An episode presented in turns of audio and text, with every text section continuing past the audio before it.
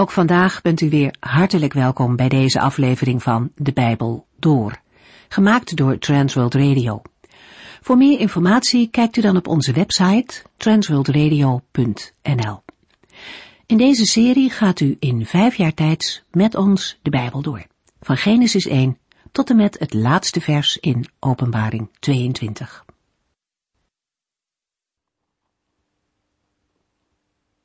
Welkom weer. Ik vertel u nog even in het kort waar we gebleven zijn in onze studie over Jeremia. Hoofdstuk 4 begint met een verrassend antwoord van de Heere God op de vraag of het nog wel mogelijk is dat het volk bij hem terug kan komen, nadat het volk hem heeft bedrogen. Volgens de huwelijkswetten kon een man namelijk niet naar zijn verstoten vrouw terugkeren. Maar de Heere wil zich toch wel ontfermen over een volk dat zich van hem heeft afgekeerd. Hij wil hen terugbrengen in een juiste relatie met hem, als zij de afgoden wegdoen, hem eren en een rein leven leiden.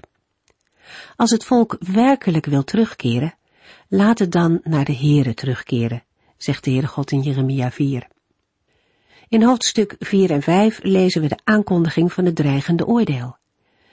Dat oordeel komt in de vorm van de verwoestende vijand die uit het noorden oprukt.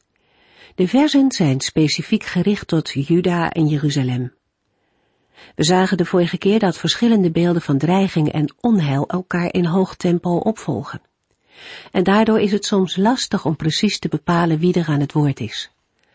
Uitleggers noemen dat wel een opzettelijke wanorde die aansluit bij het gevoel van paniek die de De eigenlijke tempelprediking vinden we in Jeremia 7 vers 1 tot en met 15. Daarbij zijn thematisch nog een aantal kortere passages gevoegd, waarin de godsdienstige uitwassen en praktijken met de afgoden centraal staan. In Jeremia 7 vers 16 tot en met 20 komt de aanbidding van de koningin van de hemel aan de orde. Het was de naam voor Istar, de godin van de liefde en de vruchtbaarheid uit Mesopotamië. Na de val van Jeruzalem bleven de naar Egypte gevluchte inwoners van Juda haar aanbidden. In Jeremia 7 vers 21 tot en met 28 gaat het over de leugen en schijn van de godsdienstige gebruiken. In Jeremia 7 vers 29 tot en met 34 komt de verschrikkelijke afgodendienst in het dal van Ben Hinnom aan de orde. En in Jeremia 8 vers 1 tot en met 3 de gevolgen van al deze dingen. Het is de concrete weergave van het godsdienstige overspel dat al eerder beeldend is beschreven in Jeremia 2 tot en met 4. Vanwege overeenkomsten met Jeremia 26 wordt het beschrevene vaak gedateerd in de begintijd van de regering van Joachim, omstreeks 609 voor Christus. Het is mogelijk dat deze hoofdstukken dezelfde gebeurtenis beschrijven. De begintijd van Joachim was voor het volk bijzonder moeilijk vanwege de dood van Josia, de korte regering van Salem of Joachas en de vervanging door Joachim. Juda kwam onder Egyptische heerschappij en het volk zocht steun en zekerheid in de tempel. Andere delen zouden uit het begin van het optreden van Jeremia kunnen stammen of verwijzen naar een eerdere periode, voor de reformatie van Josia. Maar de verwijzing naar de huidige generatie kan ook betekenen dat de afgodendienst door Joachim opnieuw is ingevoerd. Het verbod op voorbeden in Jeremia 7 vers 16 wordt soms gedateerd na de verbranding van de boekrol door koning Joachim in 604 voor Christus. Maar wordt in Jeremia 7 in het algemeen met de afgodendienst van het volk verbonden. Jeremia 7 vers 1 en 2 Opnieuw sprak de Heere tegen Jeremia. Ga naar de ingang van de tempel en zeg tegen het volk, mensen van Juda, luister naar wat God te zeggen heeft. Luister, allen die hier de Heere aanbidden. Het woord van de Heere komt opnieuw tot Jeremia. De profeet moet bij de poort van de tempel in Jeruzalem gaan staan en daar het woord van God brengen aan alle mensen uit Juda die naar de tempel komen om zich voor de Heere neer te buigen en hem willen aanbidden. Mogelijk gaat het hier ook om een symbolische handeling, waarin Jeremia optreedt als een soort tempelwachter, die iedere onreine uit de tempel moet weren. De profetische woorden over de zonden van het volk roepen de vraag op of het volk de heilige woning van de Heere wel kan binnengaan om in zijn aanwezigheid te zijn. Daarom lezen we in het vervolg, in Jeremia 7 vers 3 en 4, de Heere van de hemelse legers, de God van Israël, zegt, Zelfs nu ben ik nog bereid u in uw land te laten blijven, als u uw slechte wegen verlaat en breekt met uw slechte praktijken. Laat u niet misleiden door bedriegers die zeggen dat God Jeruzalem niet zal laten verwoesten, omdat hier de tempel van de Heere staat. De boodschap van Jeremia begint met een oproep tot bekering en een belofte.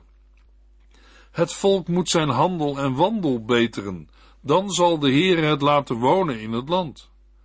Daarvoor is het nodig dat Juda niet langer vertrouwt op bedriegelijke woorden.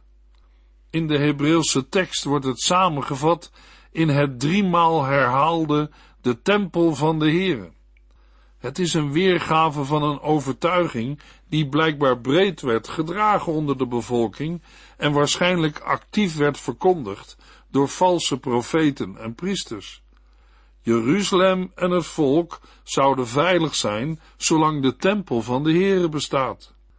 Het past bij de uiterlijke godsdienst van het volk, die in Jeremia 7 nog verder te sprake zal komen. Jeremia maakt duidelijk dat de relatie van de Heere met het volk niet bestaat uit godsdienstige symbolen en handelingen, maar uit een rechtvaardige levenswandel die voortkomt uit werkelijke gehoorzaamheid aan de Heere. De opsomming in vers 5 en 6 is gebaseerd op de tien geboden en geeft de kern van de tien geboden weer.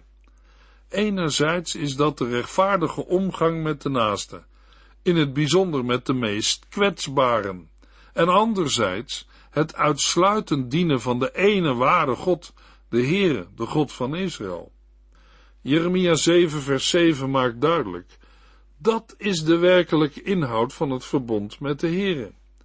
Het zijn de voorwaarden waarop de Heere zijn verbondsvolk in het beloofde land zal laten wonen, het land dat hij voor altijd aan hun voorouders heeft gegeven. In de volgende verse wordt deze aanklacht nog eens herhaald. Jeremia wijst opnieuw op het vergeefse vertrouwen op bedrieglijke woorden. De zonde van het volk, onrecht tegen de naaste en het dienen van afgoden zijn in eerdere hoofdstukken al veroordeeld en zullen in Jeremia 7 nog uitgebreid aan de orde komen. Jeremia 7 vers 9 tot en met 11.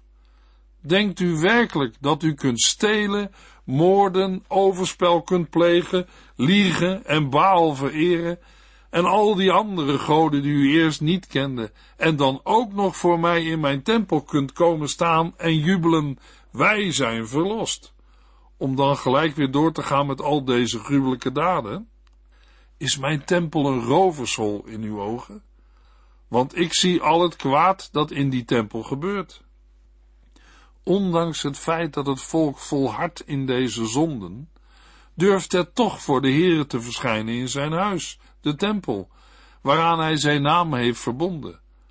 Bovendien denkt het volk daarbij ook nog dat het vanwege de aanwezigheid van de tempel geborgen is. Daarom vraagt de Heere of zijn huis in de ogen van het volk soms een schuilplaats voor rovers is. Blijkbaar denken de mensen er ongestoord als misdadigers onder te kunnen duiken, na diefstal, moord, overspel en bedrog. Deze scherpe aanklacht, die de toehoorders geschokt moet hebben, betekent dat de tempel fundamenteel ontheiligd is.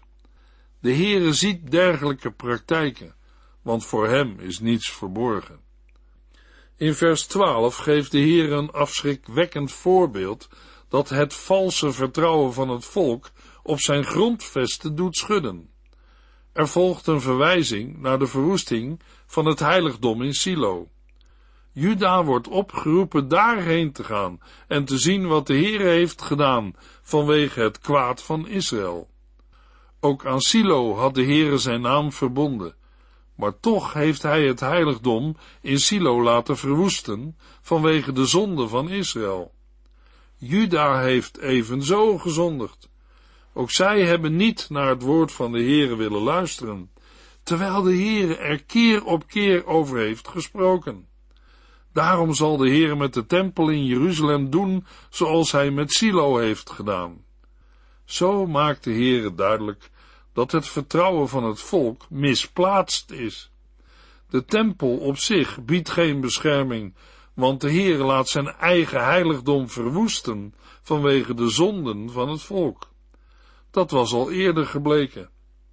Ook vandaag moeten gelovigen op de Heere vertrouwen en hem gehoorzamen en niet op een gebouw of een instituut. In vers 15 volgt een tweede historische parallel die hetzelfde duidelijk maakt. Zoals de Heer het noordelijke broedervolk Israël heeft verworpen, zo zal hij ook Juda uit zijn tegenwoordigheid verstoten. Het is een verwijzing naar de ballingschap een van de consequenties en gevolgen van de verbondsbreuk met de Heere. Zoals het noordelijke rijk Israël is weggevoerd, zo zal ook Juda in ballingschap gaan. De boodschap is duidelijk. Het volk moet niet denken veilig te zijn door de aanwezigheid van de tempel en godsdienstige handelingen. De geschiedenis leert dat deze geen garantie vormen. Laat het volk vertrouwen op de Heere, hem dienen en zijn geboden navolgen. Dat is de kern van het verbond. Dan is de tempeldienst aangenaam voor de Heere en zal hij zijn zegen geven. Maar het volk gaat koppig door op de ingeslagen weg en weigert te luisteren. Daarom zal oordeel van de Heere komen. Jeremia 7 vers 16 Bid daarom niet langer voor deze mensen, Jeremia. Huil, bid en smeek niet dat ik hen zou moeten helpen, want ik zal niet luisteren. In vers 16 lezen we dat de Heere tegen Jeremia zegt niet meer te bidden voor het volk.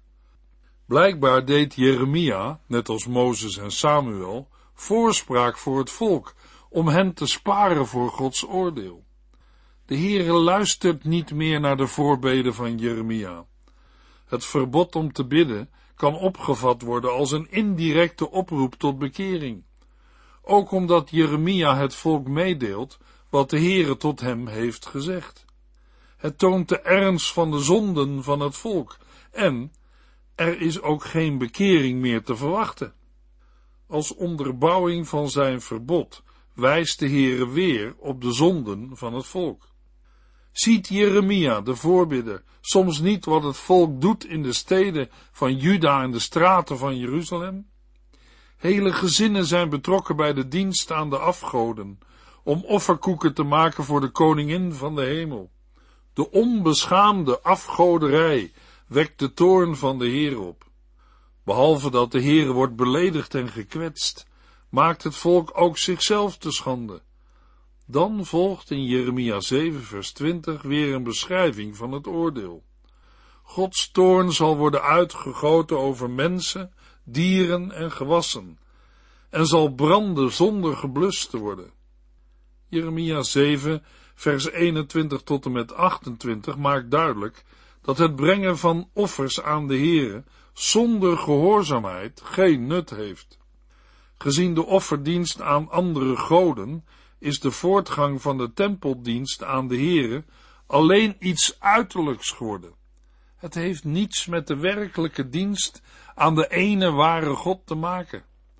De inhoud doet sterk denken aan Jeremia 6.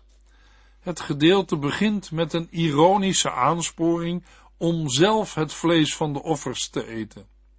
De afkeuring van de offers heeft te maken met het feit dat het centrale element van alle offers een houding van dankbaarheid, toewijding en gehoorzaamheid aan de Heer is. Het wordt in de volgende verse verder uitgewerkt. Jeremia 7 vers 23. Maar wat ik hun zei was dit, gehoorzaam mij, dan zal ik uw God zijn en u zult mijn volk zijn. Doe wat ik zeg, en het zal u goed gaan. Toen de Heere het volk uit Egypte leidde, was het voornaamste wat hij hun gebood, gehoorzaamheid aan zijn wil door het naleven van de bepalingen van het verbond in de tien geboden.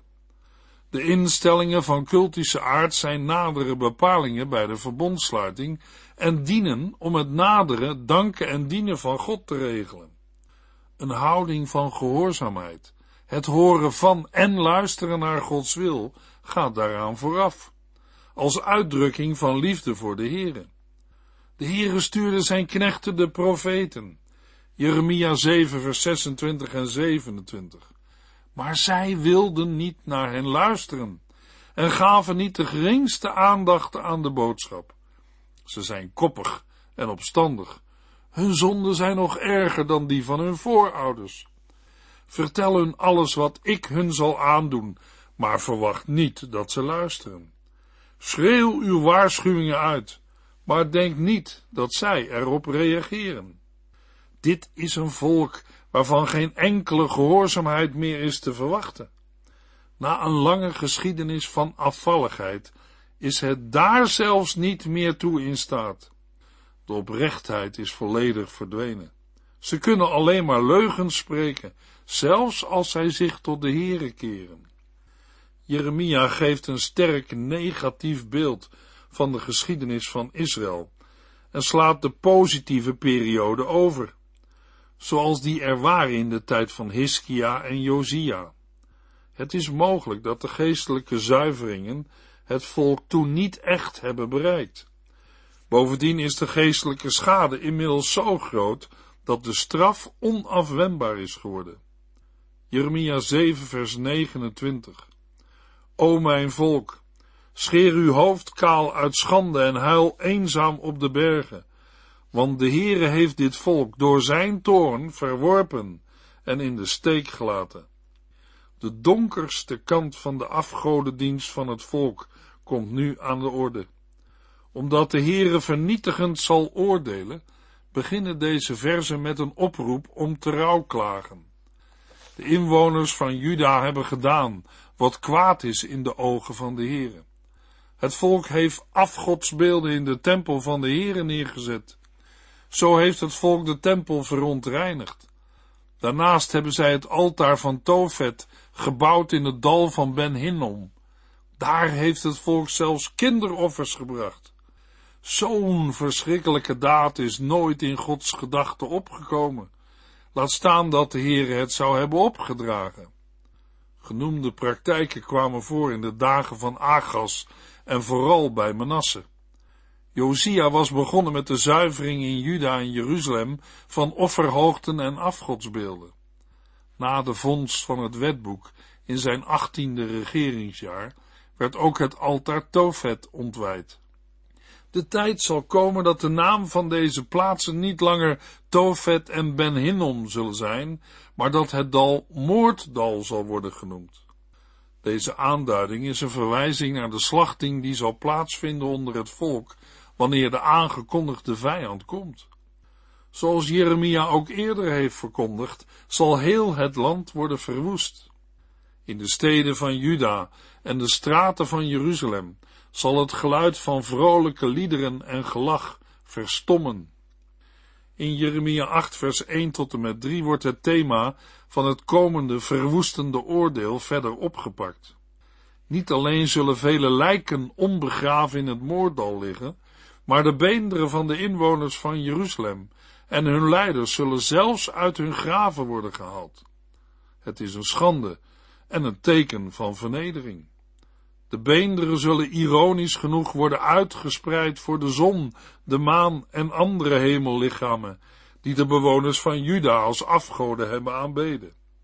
Met veel nadruk wordt de afgoderij van het volk onderstreept. Het oordeel zal verschrikkelijk zijn.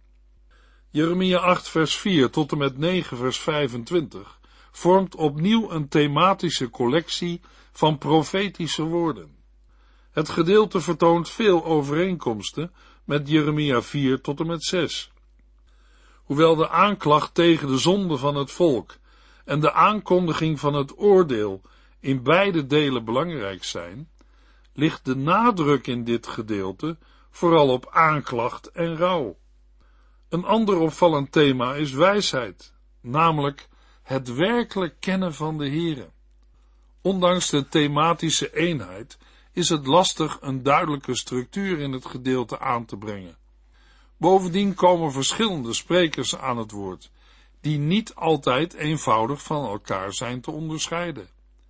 Jeremia 8 is in drie stukken te verdelen. Het eerste, Jeremia 8 vers 4 tot en met 12, gaat over de afvalligheid van het volk, waarop een aankondiging van het oordeel volgt. In Jeremia 8 vers 13 tot en met 17 volgt als tweede een oordeelsaankondiging in beeldtaal. En daarna als derde in Jeremia 8 vers 18 tot en met 9 vers 2 een reactie van Jeremia zelf. Jeremia 8 vers 4 begint met een passage over de hardnekkige onbekeerlijkheid van het volk. Jeremia gebruikt twee retorische vragen waarop een derde vraag volgt, die de aandacht op het ongerijmde van de huidige situatie vestigt. Waarom blijft het volk afkerig en Jeruzalem voortdurend afvallig? Ze houden vast aan bedrog en weigeren zich te bekeren. Er is niemand die berouw heeft van het kwaad dat hij bedreven heeft en die zich afvraagt wat hij heeft gedaan. Zonder erbij stil te staan, draven zij door, zoals een paard zich onnadenkend in de strijd stort. Beelden van onnadenkende, door instincten gedreven dieren zijn al eerder gebruikt voor de afkerigheid van het volk. De dwaasheid van Juda wordt tegenover het gedrag van vogels geplaatst. Desondanks zeggen zij dat ze wijs zijn, omdat zij de wet van de Heere hebben.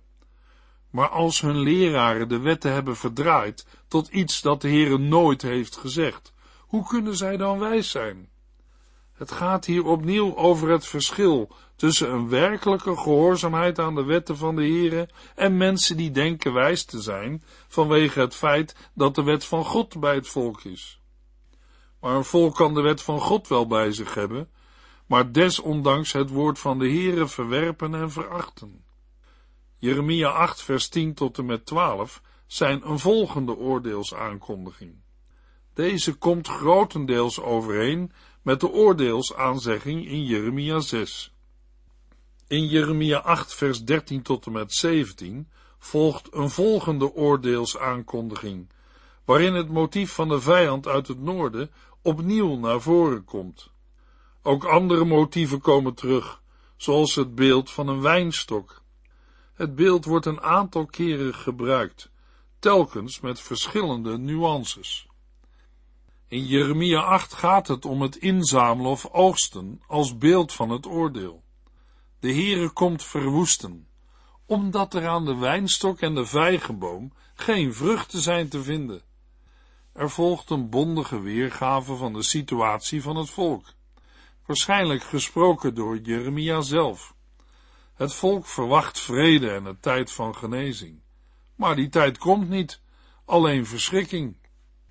Het blijkt uit vers 16 en 17, waarin Jeremia het volk nogmaals waarschuwt voor de naderende vijand. De giftige slangen in vers 17 doen denken aan de oordelen die beschreven zijn in Deuteronomium 32 maar ook aan de vurige slangen die de Heer in de woestijn onder het volk stuurde. Deze giftige slangen zullen het volk bijten, een beeld van een onafwendbaar oordeel. In Jeremia 8 vers 18 tot en met 19 vers 2 volgt een reactie van de profeet Jeremia en van het volk. Daarbij komen de beelden van oogst en genezing weer terug. Net als in de vorige verse wordt niet aangegeven wie er aan het woord is en wisselen de sprekers elkaar snel af. Bovendien sluit het gedeelte zonder onderbreking aan bij Jeremia 9. In de versen 21 en 22 lezen we een klaagzang van Jeremia. Hij is gebroken. De profeet bedrijft rouw en is verlamd door angst. Is er nergens een medicijn of een dokter? Natuurlijk zijn die er wel, en dat roept de vraag op waarom het volk niet geneest. Waarom is de wond van mijn volk niet genezen? Eerder is duidelijk geworden dat het volk naar de verkeerde heelmeesters luistert. Zij luisteren niet naar het woord van de Heer en weigeren zich te bekeren. De diagnose die Jeremia meermaals heeft gesteld, willen de leiders en het volk niet horen. Jeremia 9, vers 1 en 2. Ik wilde wel dat mijn ogen fonteinen van tranen waren. Dan zou ik dag en nacht huilen om de gesneuvelden van mijn volk. Och, kon ik maar weggaan en vergeten en in een hut in de woestijn gaan wonen, want het zijn allemaal echtbrekers en verraders. Jeremia zet zijn klaagzang voort. Hij komt tranen tekort vanwege de slachting die de vijand onder het volk zal aanrichten. Kon hij het volk maar verlaten, weggaan naar een hut in de woestijn. Want voor dit volk is er geen hoop meer. Het zijn allemaal overspelers en verraders. Het geeft de desolate toestand van het volk weer. In de volgende uitzending lezen we Jeremia 9 vers 1 tot en met 11 vers 23. U heeft geluisterd naar De Bijbel Door, in het Nederlands vertaald en bewerkt door Transworld Radio. Een programma waarin we in vijf jaar tijd de hele Bijbel doorgaan. Als u wilt reageren op deze uitzending of u heeft vragen, dan kunt u contact met ons opnemen. Tijdens kantooruren kunt u bellen op 0342 47 8432. 0342 47 8432.